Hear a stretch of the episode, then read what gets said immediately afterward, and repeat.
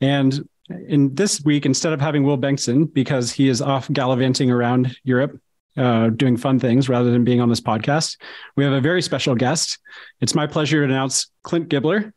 Uh, for those that don't know him, I can't believe anybody wouldn't for this audience, but Clint is awesome. Clint writes the TLDR Sec newsletter, which is the only thing that you have to read in security every week. Uh, he tirelessly writes it. He does not miss one.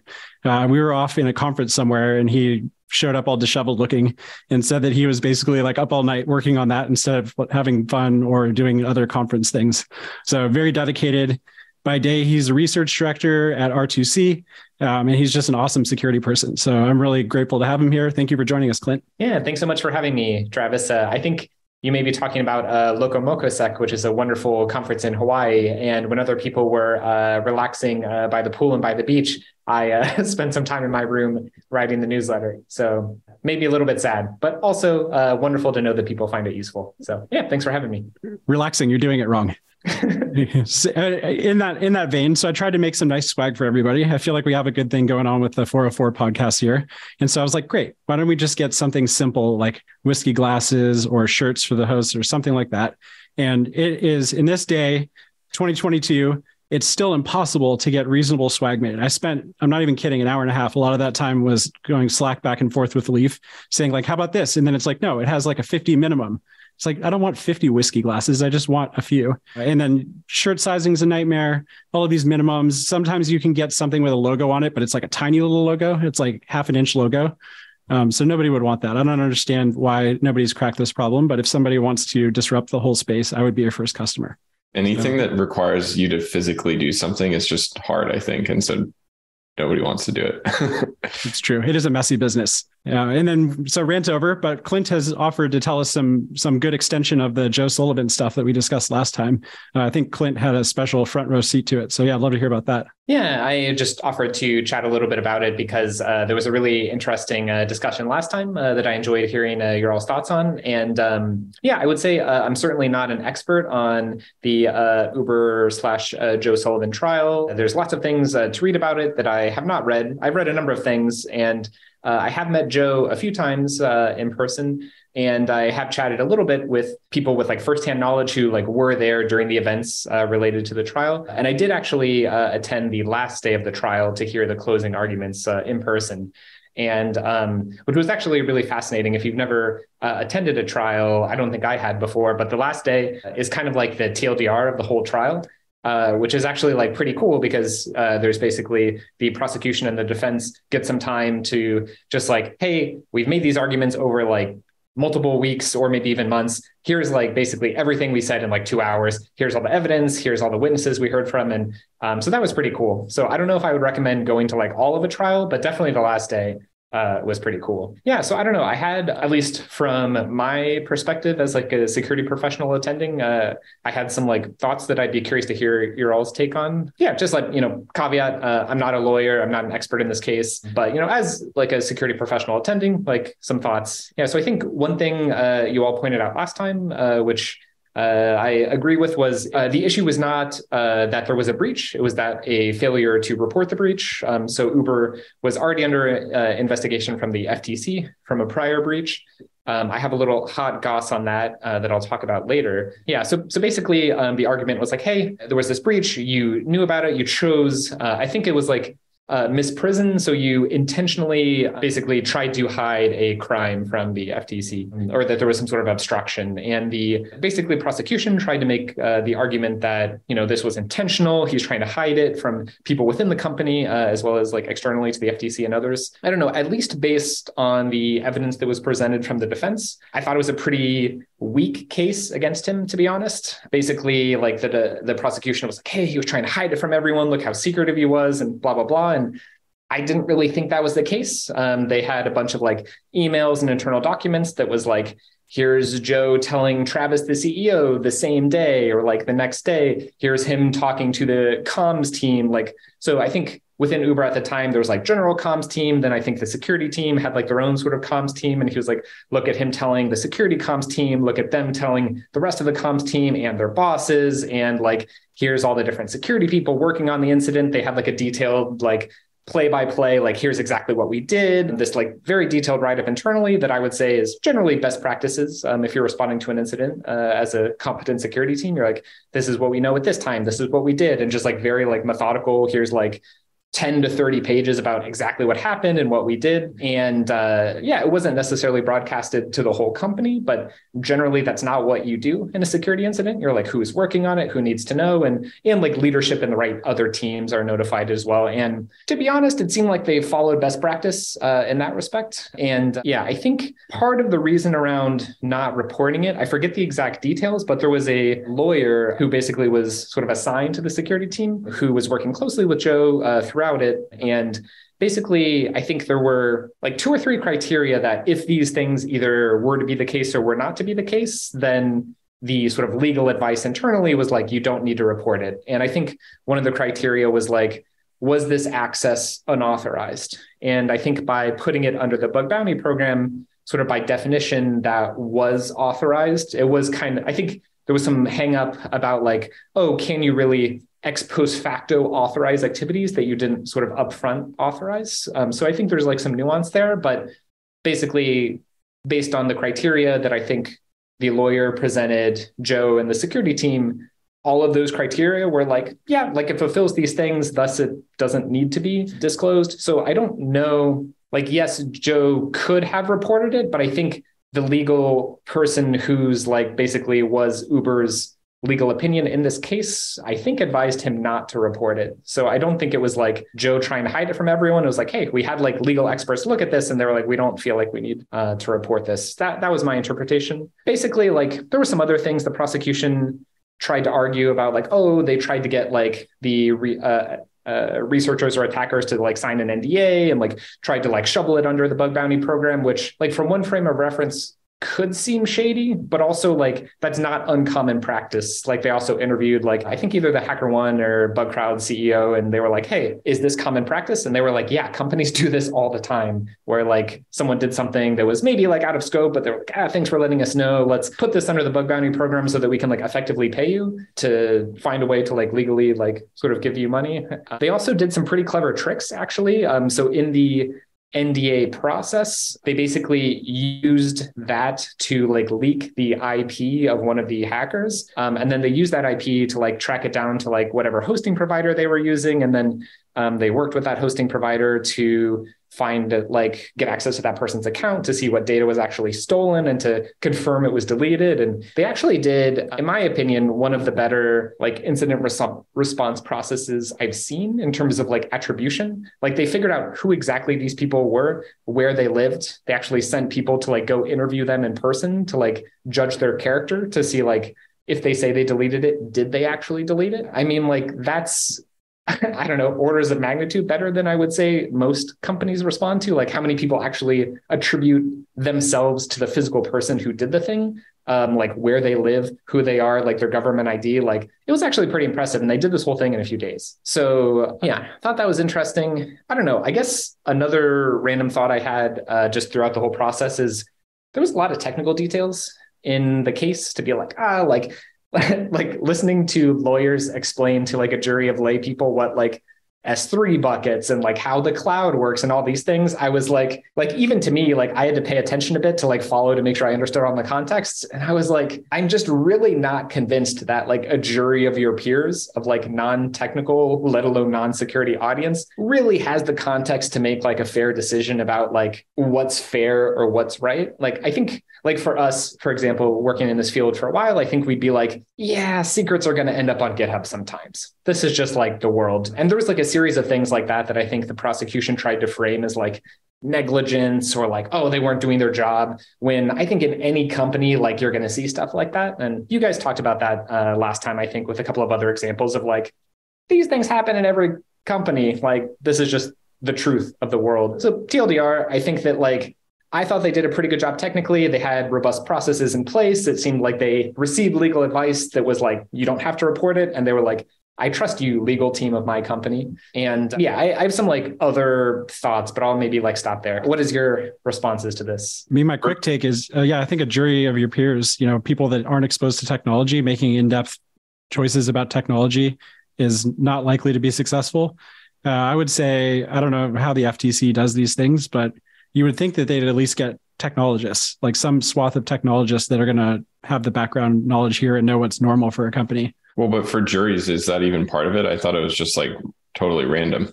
I guess what I'm saying is maybe for a for a trial like this, it should be a different selection process. Um, same thing uh, with like complex financial crimes. Maybe you would get people with a finance background that understand sort of the the way that the game is played. But isn't there usually a limitation? And like if you have too much familiarity or personal relationship to the type of things, you're not allowed to be on a jury. And I say that again, I'm, I'm an immigrant, so I don't really know how the American judicial system works, but I feel like that's on TV. I think one of the lawyers would have been if like Travis or I or Clint was on there. I think one of the lawyers would probably be like, "We don't want this guy on here. Yeah. he, he knows too much about what we're gonna say." Yeah, part of me like totally agrees with you, Travis. Like, oh, it would be nice to have uh, like medical malpractice. You have doctors or whatever, like be like, yeah, like this happens all the time, or like, oh, this was actually negligence. But at the same time, you could imagine people in that field would close ranks and protect their own. So like like there could be systematic bias or opinions in an industry. So I don't know. I both believe that most of the people in the panel probably weren't super qualified to understand the technical details, but also, yeah, how do you keep the bias out? So yeah, I don't know. I was just going to say, it feels like technical negligence, I can't even say the word, uh, shouldn't be uh, judged by a jury of your peers either. Maybe that does feel a little misplaced. And also go back to the uh, the thing about so if you have a bug bounty and somebody goes into the bug bounty and does something, and then they cross the line, which happens a lot. I think we've all seen that probably. Uh, so you've Every they've crossed the line, but yeah, you've crossed the line, but you came in through the bug bounty, so it's probably it's more likely to be a mistake. On the other hand, I think we could probably all agree that there's some line where it's like this was a straight up breach that then you wanted to not disclose and you wanted to find some way to pay a ransom that looked legit and then you shovel them through your program. I think we probably agree that's over the line. And then there's a giant gray area in between. Yeah i do think that there is a significant difference of like you know if i submit something to the netflix bug bounty and it's out of scope but i submit it kind of just like through the program and then you know maybe we do some negotiations on what the payment is like that is very different than me going outside of the bounty and being like, hey, give me a bunch of money. I have all this data. And then you saying, oh, please, can you put it through the bug bounty? Uh, like those are two very different scenarios in my mind. Yeah, I think if I recall correctly, I, I, could be wrong about this, but I believe Uber at the time had a private bug bounty program, but not a public one. And how this basically happened is I think the hackers basically emailed like security at and were like, you know, probably in leet speak, like, hey, I have lots of your sensitive data, play huge, pay huge monies, or it's getting released. Um, I think one or both of the hackers, I think was like a teenager or something at the time, perhaps. So like pretty young. And if you recall, this is also in like 2016. So I think the bug bounty industry was overall like more nascent at that time. And I think it was at least my perspective is I think it, it was often like people were just, yeah, emailing you semi like threatening things in exchange for money. Uh, maybe that seemed like more common then than it is now, where it's like a little more established that you can yeah. vulnerabilities and things. Um, so I think I think times are a bit different from when this happened to now uh, in some respects. Yeah, yeah and, and, regulatory, the regulatory uh, sort of space was a lot different. And so I think expectations very different. I'm surprised though that the lawyers here don't have a bigger play, play a bigger role in the outcome, given that they were clearly giving uh, instruction that was then sort of putting Joe in a in a bad spot.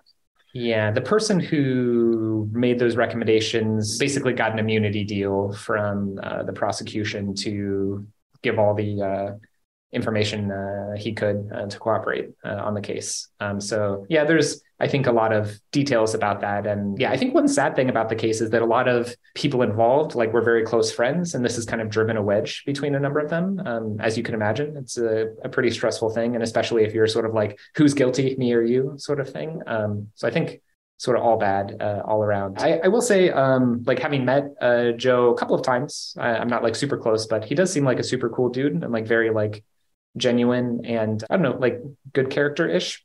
I think I did uh, visit a Cloudflare RSA party uh, before the pandemic, so like approximately a thousand years ago. And uh, one thing that was very impressive to me is it was one of the most diverse security teams I've ever met, which is like pretty hard to build. Um, so I found that like pretty impressive, and I think speaks to like the kind of leader who can assemble a, a team uh, like that. Because I think it requires like being pretty genuine and I don't know, supporting like psychological safety and uh, like building an environment that people feel comfortable and safe in. So I got a pretty good vibe from that, to be honest. And I know a number of people have followed him across multiple companies across many years. And I think to me, that indicates a leader that people respect and trust and want to follow. So at least from what I've seen from him as well as the people around him, he seems like a very trustworthy, good leader. At least that's basically universally what I've heard from anyone who's ever worked with him. With that, let's uh, let's move on to let's go out on a positive note for that story. So we have a whole bunch of new news to discuss, and uh, Leif, I think you're first.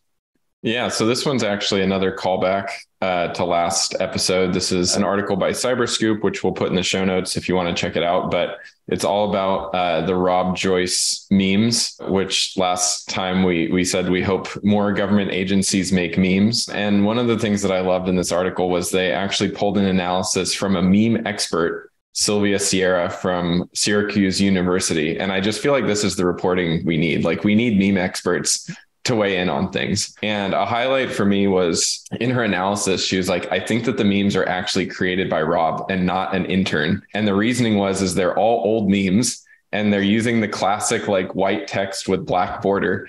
And yes. uh, an intern would be picking new memes that are more modern. She also went on to say, like, hey, it's probably okay that the memes are outdated because Rob's followers are probably also a little bit older.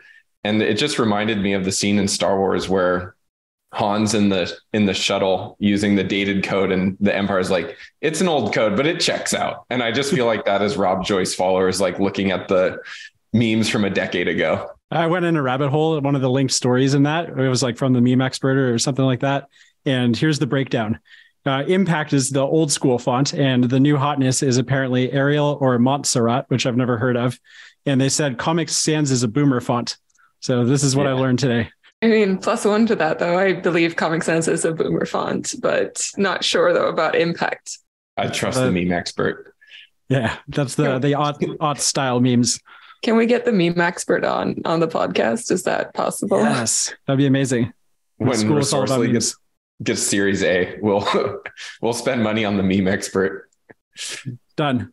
I wonder, uh, like, similar to how uh, there's art historians who can look at a painting or look at like a sculpture and be like, "Oh, this is probably from this era." Do you think there's going to be similarly be meme? Yeah, that's Sylvia. So we're like, well, okay, we see a Velociraptor, we see the impact font, so this is clearly in the 2010 to 2015 range. A thousand years from now, these things are going to be passed on like Egyptian hieroglyphs.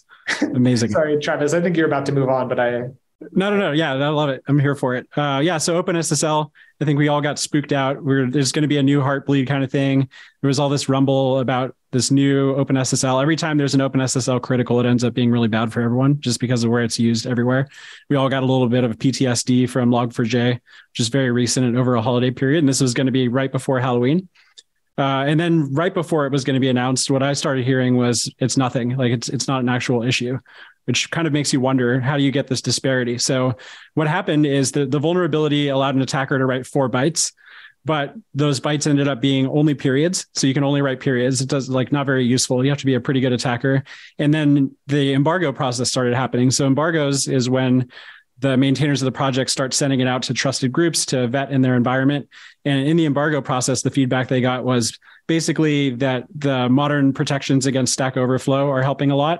And in at least some of the common Lin- Linux platforms, the array that you can overwrite is actually something adjacent and it's not initialized. So ended up being downgraded significantly. Uh, so my take is that this is actually a really cool side effect of how embargoes work. It's not the main purpose of it, but you get progressively more eyes, and in that process, you actually start learning new stuff. Yeah, and I think I think you're absolutely right though that we were a little burned or traumatized from last year. It's what Log4Shell is its birthday was 4 days ago for those who keep track. Was it? yeah. Wow. That so, does not uh, feel like that long ago. right? but everyone is sort of looking into the the holidays going, "Oh shit, are we going to have to spend another 2 weeks patching hundreds of applications just trying to get through it?" And so I think that was a little bit of a timing a little bit of a timing thing. I do appreciate though, like the week in advance notice of like there will be a CV drop like let's review your infrastructure to see where you got OpenSSL implemented. So thankful, I guess, over Thanksgiving. I agree that the advance notice is good when it actually turns out to be something, but you kind of end up burning a lot of time if it isn't. Like I remember there was somebody from the Node security working group that kind of tweeted something a little cryptic at some, it was probably like a year or two ago.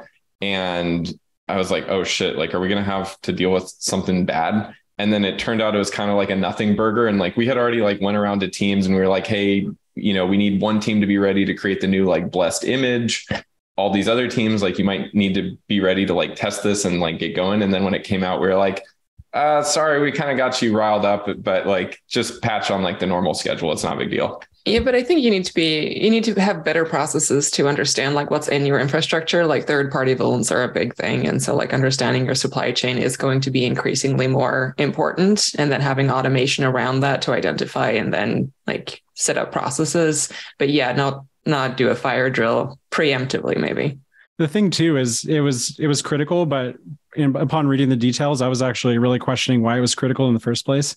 So there was there was two exploits basically. There was a client side case and a server side case. So i think the server side is what most of these embargo companies are worried about. And the server side case was really pretty scarce because you had to have basically a signed certificate for the malicious name. And so it seemed pretty unlikely that folks were going to be able to get that. So that left the client side.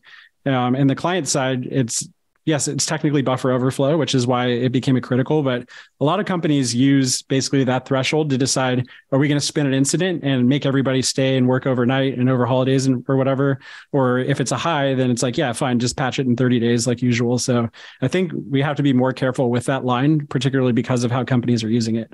If anybody listening is like, I want to read through this, there's a we'll put a link to the Pwn all the things tweet and I thought that was a really good walkthrough of the vulnerability because I actually like hadn't really dug into how it worked. I guess one more callback. So the the Security Week article that we, we also will have linked says that there was a company that inspected 47 million ICS and OT, which is operational technology. I had to look it up, but basically the systems that control systems that manufacture things, and found that none of them are using OpenSSL v3. So that was released September 21, and these things are so slow moving that nobody had picked it up yet uh, which is you know kind of a callback to last time when we were talking about that White House badge for for IoT devices. It's not exactly the same thing, but yeah, they're they're going to be pretty slow moving, and people are still aren't going to care. Reminds me of a friend of mine who told me that they were happy last year for for Log4Shell that they hadn't been quick enough to patch the first time, so they only had to do it once. And I was like, I don't. That's not good security though. All right, uh, we have another one. Anna, you're up. Yeah, I'm up. And let's talk a little bit about my new favorite, sort of watching a train wreck happen in real time. So, Twitter, right? What's going on? Recently, both their CISO and who's also their head of privacy and the head of trust and safety both resigned.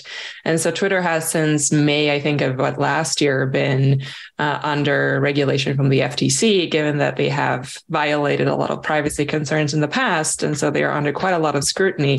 But now, with both heads of privacy, security, and trust and safety gone, one, how does F- the FTC really enforce these uh, policies moving forward? And then what does that mean for Twitter? Really, uh, seems like a lot of a lot of people in general are gone from the company, but now as as they're moving forward, what is what is that going to mean for Twitter security and account security there? My favorite bit of this was a quote.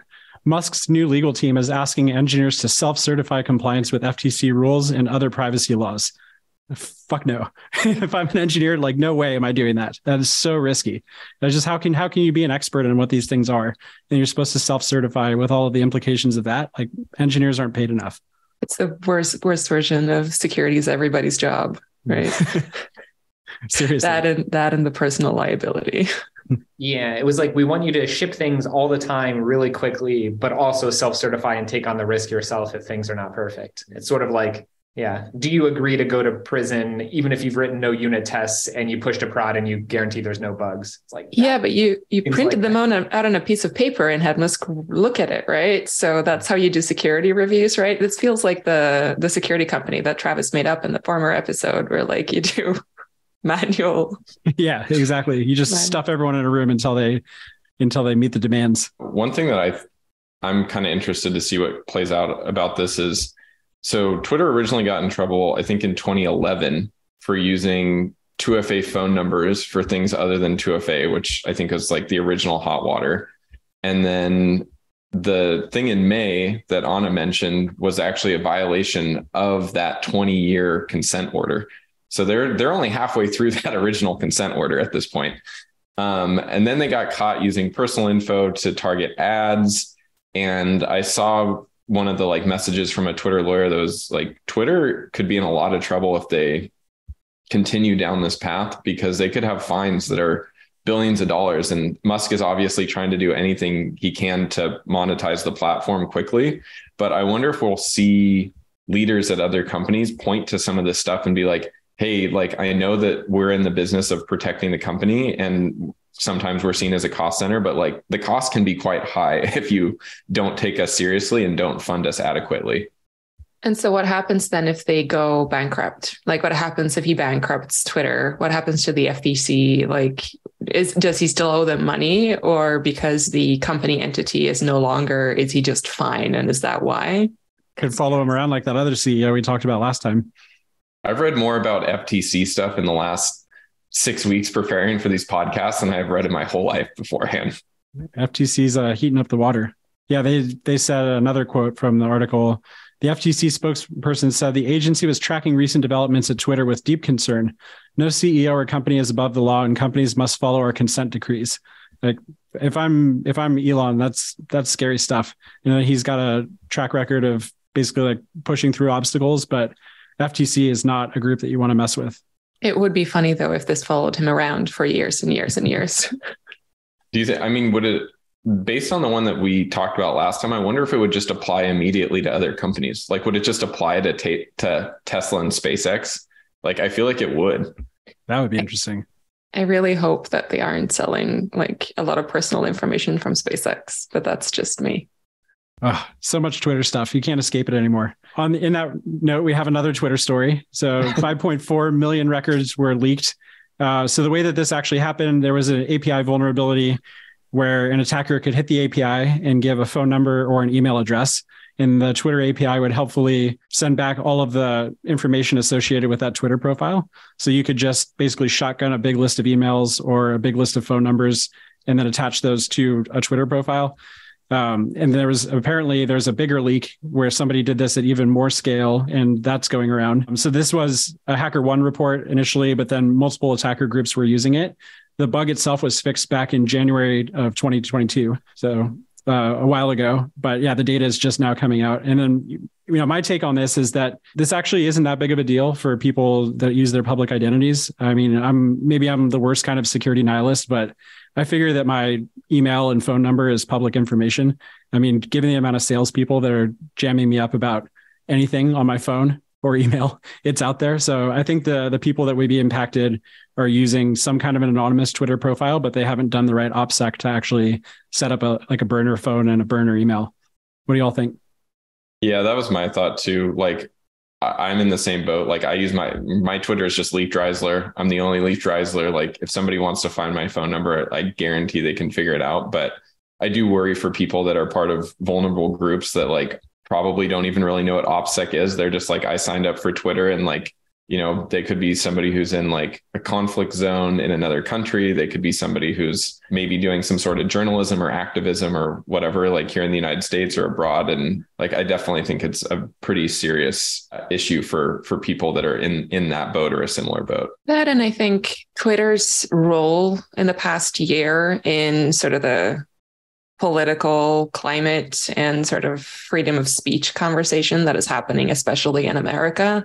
I think with a leak like this, you give people the first step into a lot of personal information for people who could be targeted just because it is a Twitter leak. And so I think that's that's why it has a higher level of re- relevance for me, at least. Yeah, that's a really good point. And I mean, I don't know. Are you all surprised that these kind of vulnerabilities would happen? It seems no. like a sort of a helpful API that somebody for, forgot to put behind an auth or rate limit or something like that. It kind of reminds me of the Cambridge Analytica thing. I know it's not like exactly the same, but I feel like there's parallels. Well, fortunately, now that Twitter's on the way down, there's a new alternative, Mastodon. It's going to solve all of our problems. I thought you were going to say MySpace. Clint's got a take on that. Yeah. Um, so yeah, I actually uh, have not gotten on the Mastodon train yet, but it does seem like a lot of InfoSec is. Uh, personally, I'm uh, at least currently too lazy to be using uh, another social platform. I feel like I already uh, am tired uh, of the ones I do use. Um, but yeah, so there were a couple of interesting articles recently. One of them was, uh, I guess, about an insecure by default system configuration for Mastodon, where basically some person found that images and different files are hosted on not S3, but a similar, I guess, platform called like MinIO. the person who found it actually works at MinIO or Minio, uh, which sort of makes sense that they would have maybe the domain expertise to find this more easily. But basically, they found that you know you would imagine that the various files hosted uh, would be publicly readable, so that you can like do link preview or things like that. It's like okay, cool. But uh, the person found that you can also basically arbitrarily like modify uh, different files as well. Um, so it's sort of like allowing, uh, I guess like S3 star permissions in AWS equivalently. So anyway, it's been uh, reported and patched and things like that. Yeah, to be honest, like you would imagine like if this was something someone had been looking at, like would be one of the first things you would try. Maybe not the first thing, but maybe like top three or five. So is it surprising that it happened? No, but I feel like um, I have some thoughts on this, but maybe first. So another issue, um, I think Gareth Hayes, yeah, Gareth Hayes of uh, Portswigger also found that so you can use like Markdown or HTML snippets in um, some of your toots uh, or whatever the tweet equivalent on Mastodon is, and um, basically found that they had, uh, I guess, some like regexes or filtering that tried to make uh, the content safe. Of course, he's Gareth Hayes and found holes in it as such that he could basically do HTML injection to include a form, and then Chrome would like autofill passwords in it, so he could basically like steal people's passwords. Um, there were some mitigating factors like the CSP or content security policy was pretty strict, so it wasn't like easy to do whatever you want, but he could still do uh, impactful things. And I think more broadly, how I feel about just software and security in general is like obviously there's always security vulnerabilities. And like, why are we seeing all these issues in Mastodon boom, boom, boom as soon as more people are using it? Is uh, because people are looking at it and people care. So um, I think that I will say this because I want people to maybe disagree uh, with me, but I'll, I'll do like a spicy take. Um, I would say I would expect Mastodon security to be significantly worse than Twitter security, just because they've had fewer people. It's been this niche project. It's actually been around a while. It's just becoming popular recently. Whereas Twitter had, at least at one point, a large security team. They have a bigger attack surface, maybe because they're doing more things. But um, yeah, I feel like it's likely Mastodon security is worse and will be for like a while um, compared to Twitter.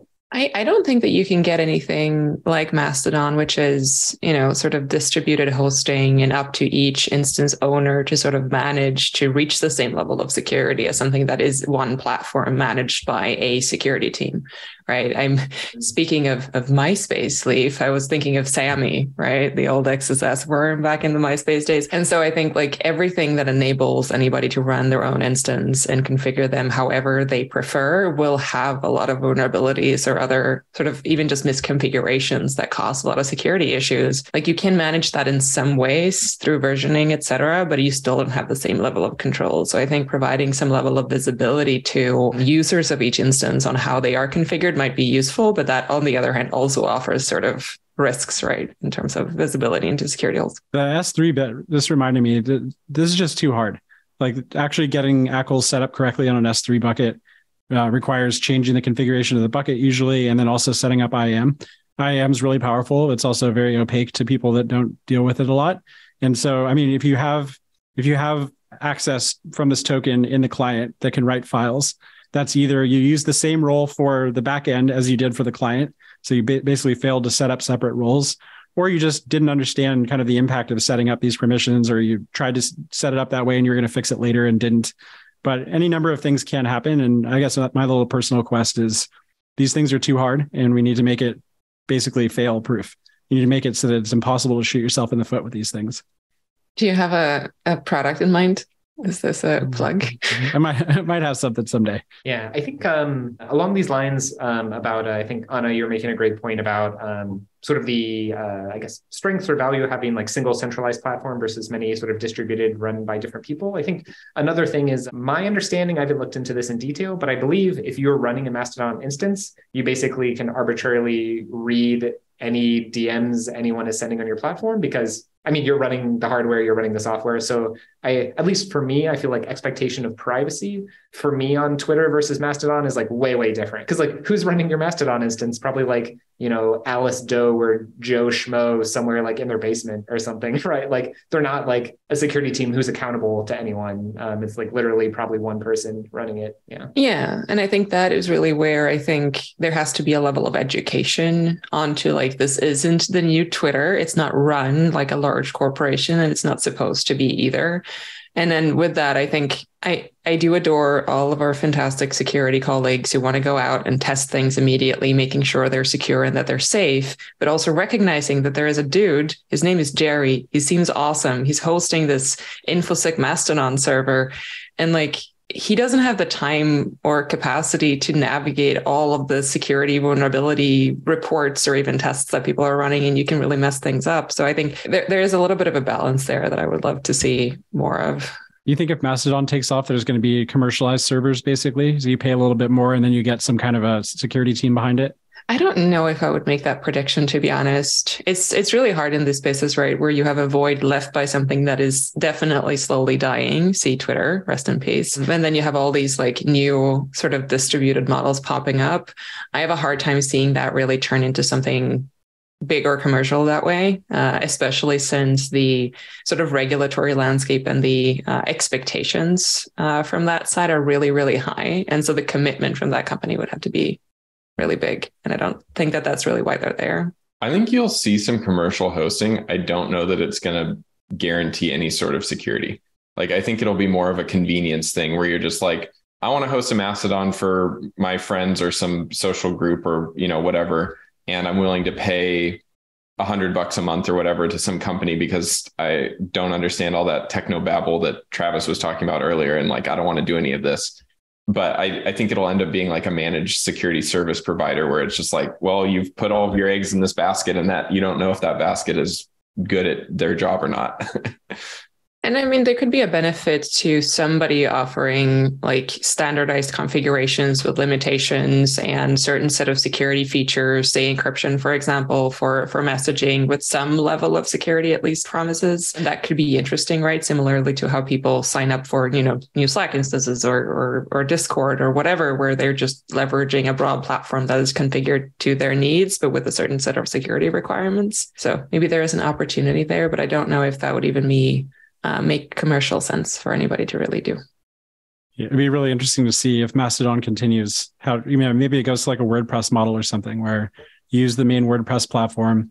It keeps it up to date. There's plugins that you can add.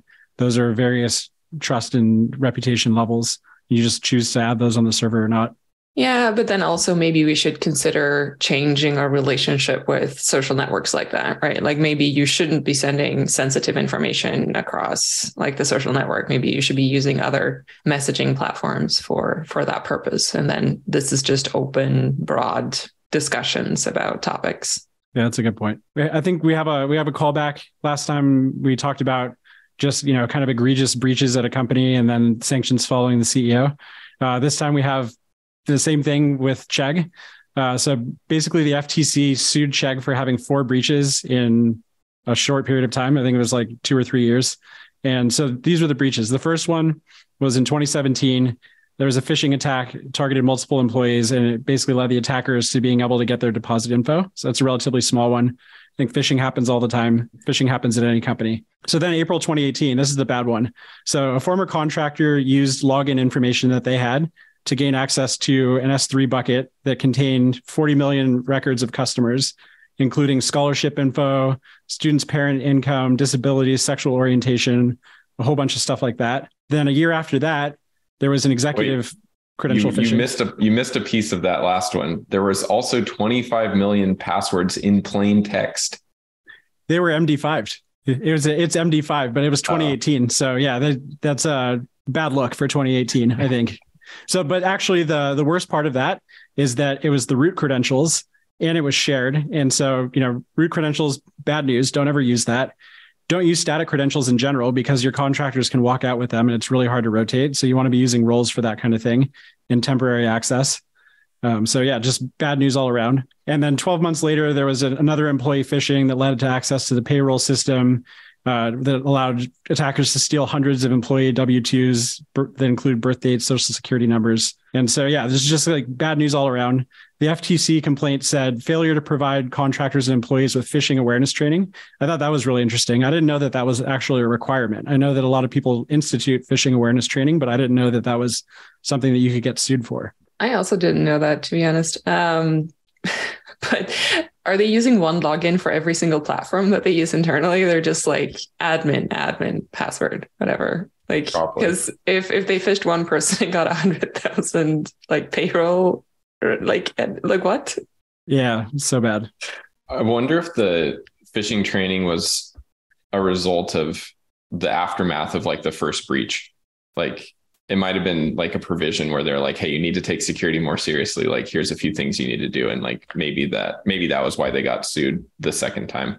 Yeah, because that's how they do the things normally, right? They set new requirements onto you, and then if you don't do it, then you're in trouble.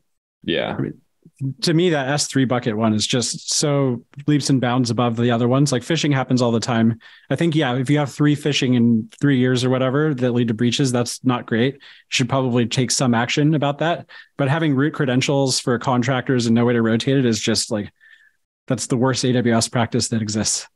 You just use the same credentials for the payroll system. It's probably password one two three I also liked in the the bleeping computer article, like Chegg responded and they were like, "Yes, we are we are taking these things very seriously." It's like I know that you have to say that because that's what everyone says, but it's like you're clearly not. Like you're not fooling anyone. You've been breached multiple times in the last like couple of years. Like you're obviously not, not taking it seriously. Medium level security let's say if we were to look at like a similar company of a similar size, similar number of developers, age, security team size like do you think they would have better or worse security than that? Like I, would say maybe from like a phishing and like being able to pivot point of view versus like like the s3 uh, issue for example. I guess like do you think like are they targeted more than other companies? Or like why do we feel like they've been breached more than maybe another company of a similar size and demographic? Not not to say i'm protecting Chegg but i'm curious like what people think if that is like worse security practice than average they do have quite sensitive information. So I mean, all of that demographics about scholarships and you know has financial info. It has a lot of deeply personal info. So they could be more of a target for sure. But yeah, I'll, I'll go back to the S3 thing. I mean, Amazon makes it just blindingly obvious to you. Like when you when you deal with a root credential, it's like do not ever use this for anything. So people have gone into that system multiple times and ignored that warning, and they're like, "Yep, we'll just use that and give it out to all the contractors." Maybe it was the contractors to set up the S3 buckets to begin with. DM contractors. Do you think that it's a snowball effect where attackers look at these FTC orders and they're like, "Oh, this company got roasted. Uh, like, let's go after them." Which also, you know, I feel like the FTC, if anyone there ever listens to us, please continue to roast. Like, do that as a thing, please.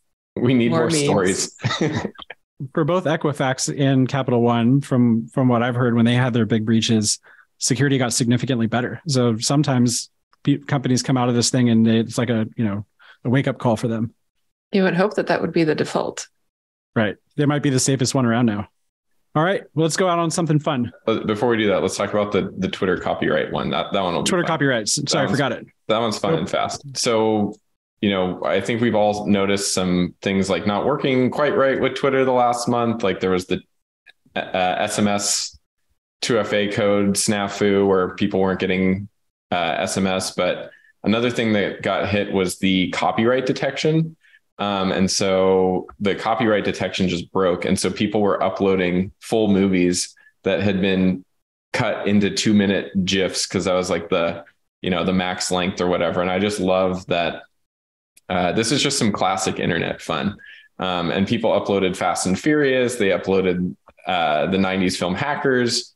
It was great. I really wonder if we'll see some copyright infringement lawsuits. I think we've talked a lot about like the pot- potential issues that that they've been facing, but I wonder if we'll uh, we'll see any lawsuits as a result of this.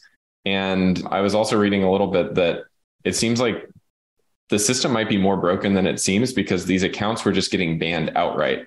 Normally, I read something from Forbes that historically the content would have just gotten removed and it seems like either people that system didn't exist anymore, or it didn't work, or maybe nobody knew how to use it because everyone got fired or, or, quit or whatever.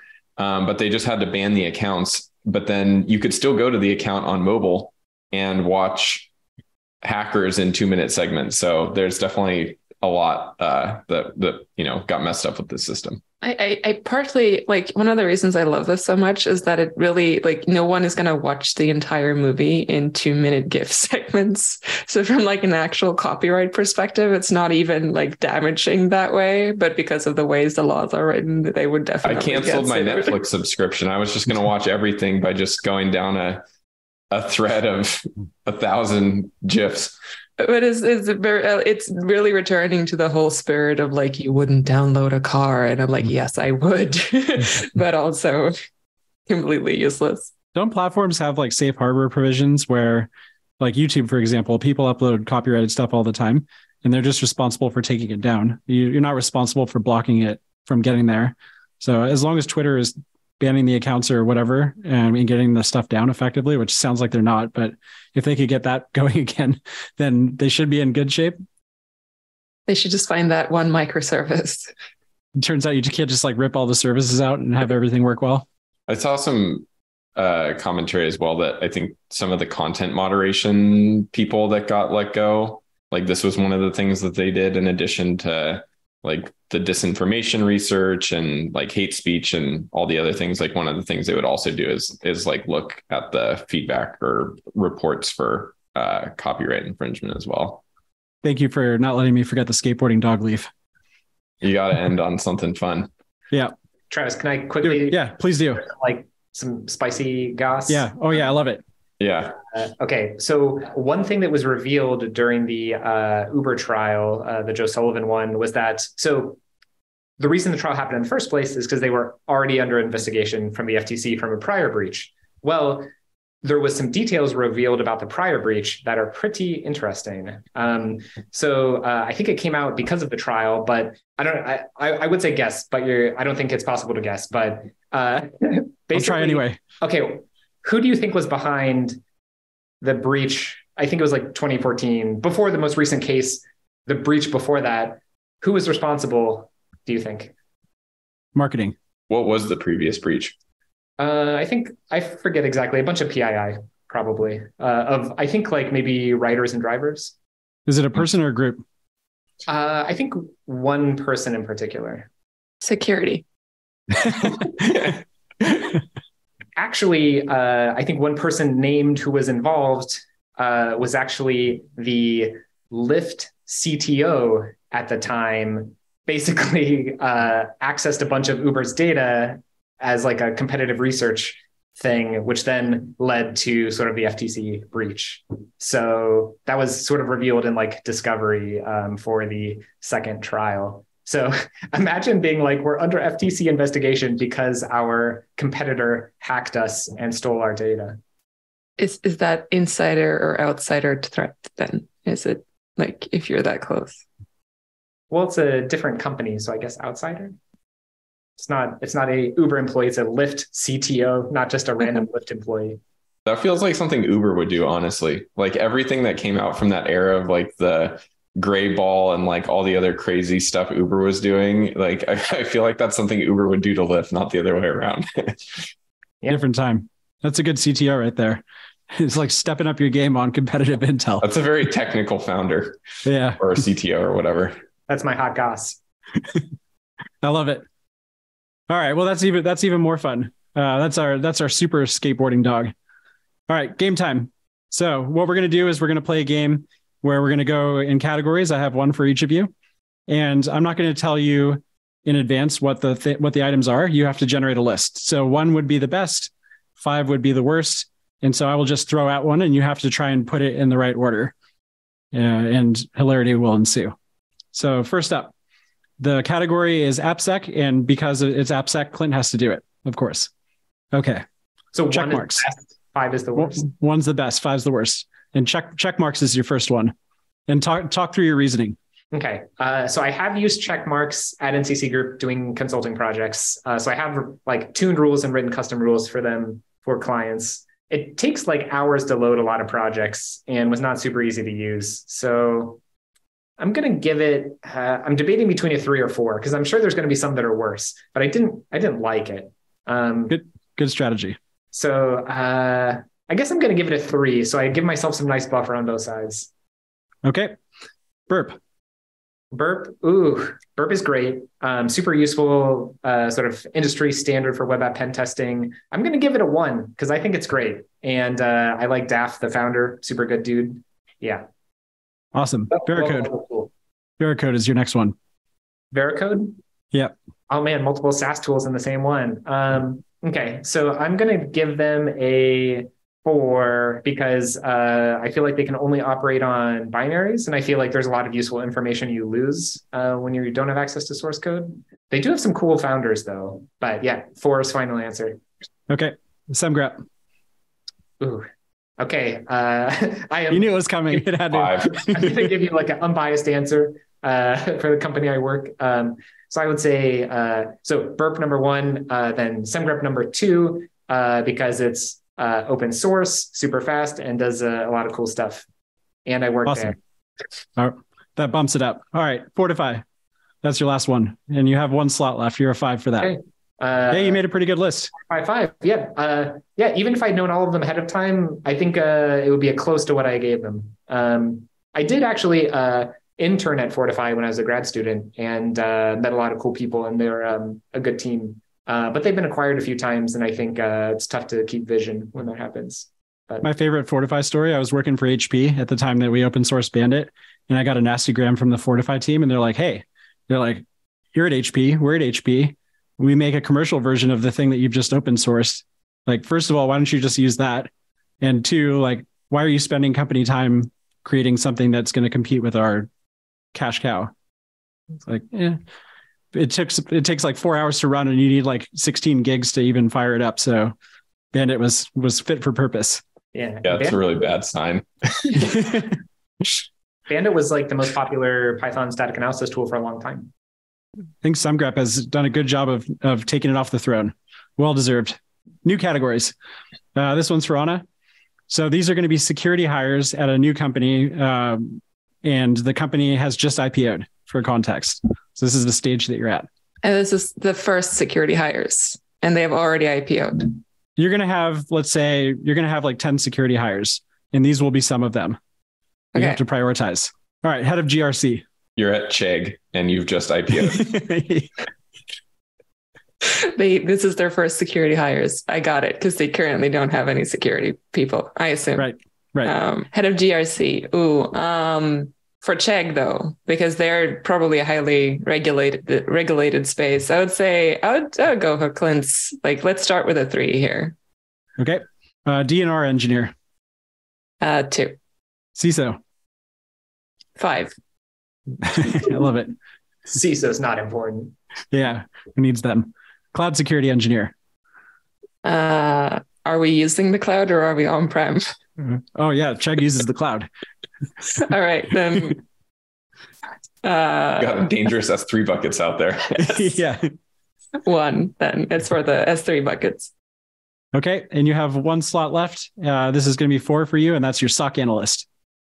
I think that I'm I'm aligned with this this list. Actually, I think it's correct. You made a good list. Okay, that leaves you, Leif. So we have one more spot for you. Yep, you have to fill in the ways to sell a security product. Cool. Okay, so the, the first one that you're going to put in a list is cold email. Four. Because I feel like cold call is on the list and I'm going to put that at five. but I do think it is pretty hard to sell without a relationship. I mean, obviously there's tons of salespeople that do it, but you, you need something else before the cold email a lot of times, whether it's like marketing or like an event or, you know, an intro or something. I just think it's really hard, um, especially because people that you want to sell to, a million other people also want to sell to them. And Anna's just hitting delete, delete, delete all day on the email. So I just think it's tough. So I'm, I'm giving it a four. Anna's a pro. She's got good filtering setup. I'm sure of it. I just automatically delete. Okay. At the end of the day, if, if Anna hasn't read the email, it just gets deleted. Yeah. Intro to sales from your friend.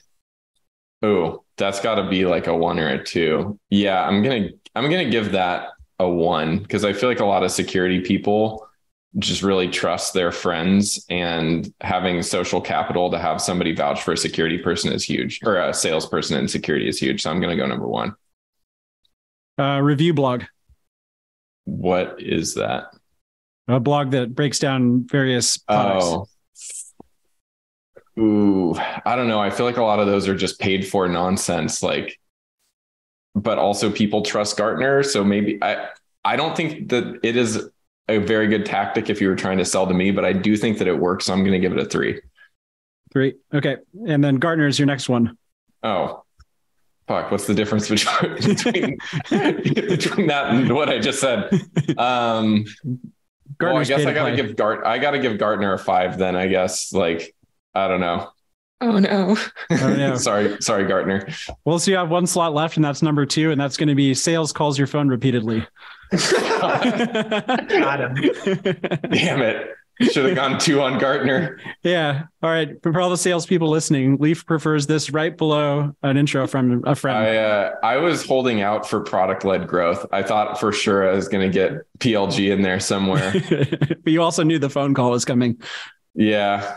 Well, I was like, I don't know. It's phone. I thought maybe you you would you were skipping phone call and we're gonna go PLG, but uh, that's kind of metagaming. But that was that was entertaining, even if it isn't how I actually feel on on the list in retrospect. It was good. We got two good lists. Yeah. That's how the game works. Uh, Yeah. But also, I will never do business with a person who cold calls my phone. Like I will not. Yeah. So just I will. They, the they phone. they end up on a list that I will never do business with. So if you were hearing this and you would call somebody, never call me. I just got one last week. It was so annoying. We're calling about your car's extended warranty. Stay out of my phone. Yeah, I got a text from somebody like, "Hey, are you going to be at reInvent?" And I was like, "Oh, do I know you?" And they're like, "No." They're like, "I'm trying to line up deals for my CEO to meet." I'm like, yeah, "I'm good, thank you." All right, so that's a wrap for us. R2C sales rep. Clint, you're a hero. Thank you for filling in. Uh, next time we'll have Will again, but we want to have you back soon. You're awesome, and yeah, I appreciate the the takes on the Joe Sullivan stuff and all the rest of the news, and producing a really good list. Yeah. Thanks so much for having me. I had a blast hanging out with my friends. That's a wrap. Catch you all next time. Thank you.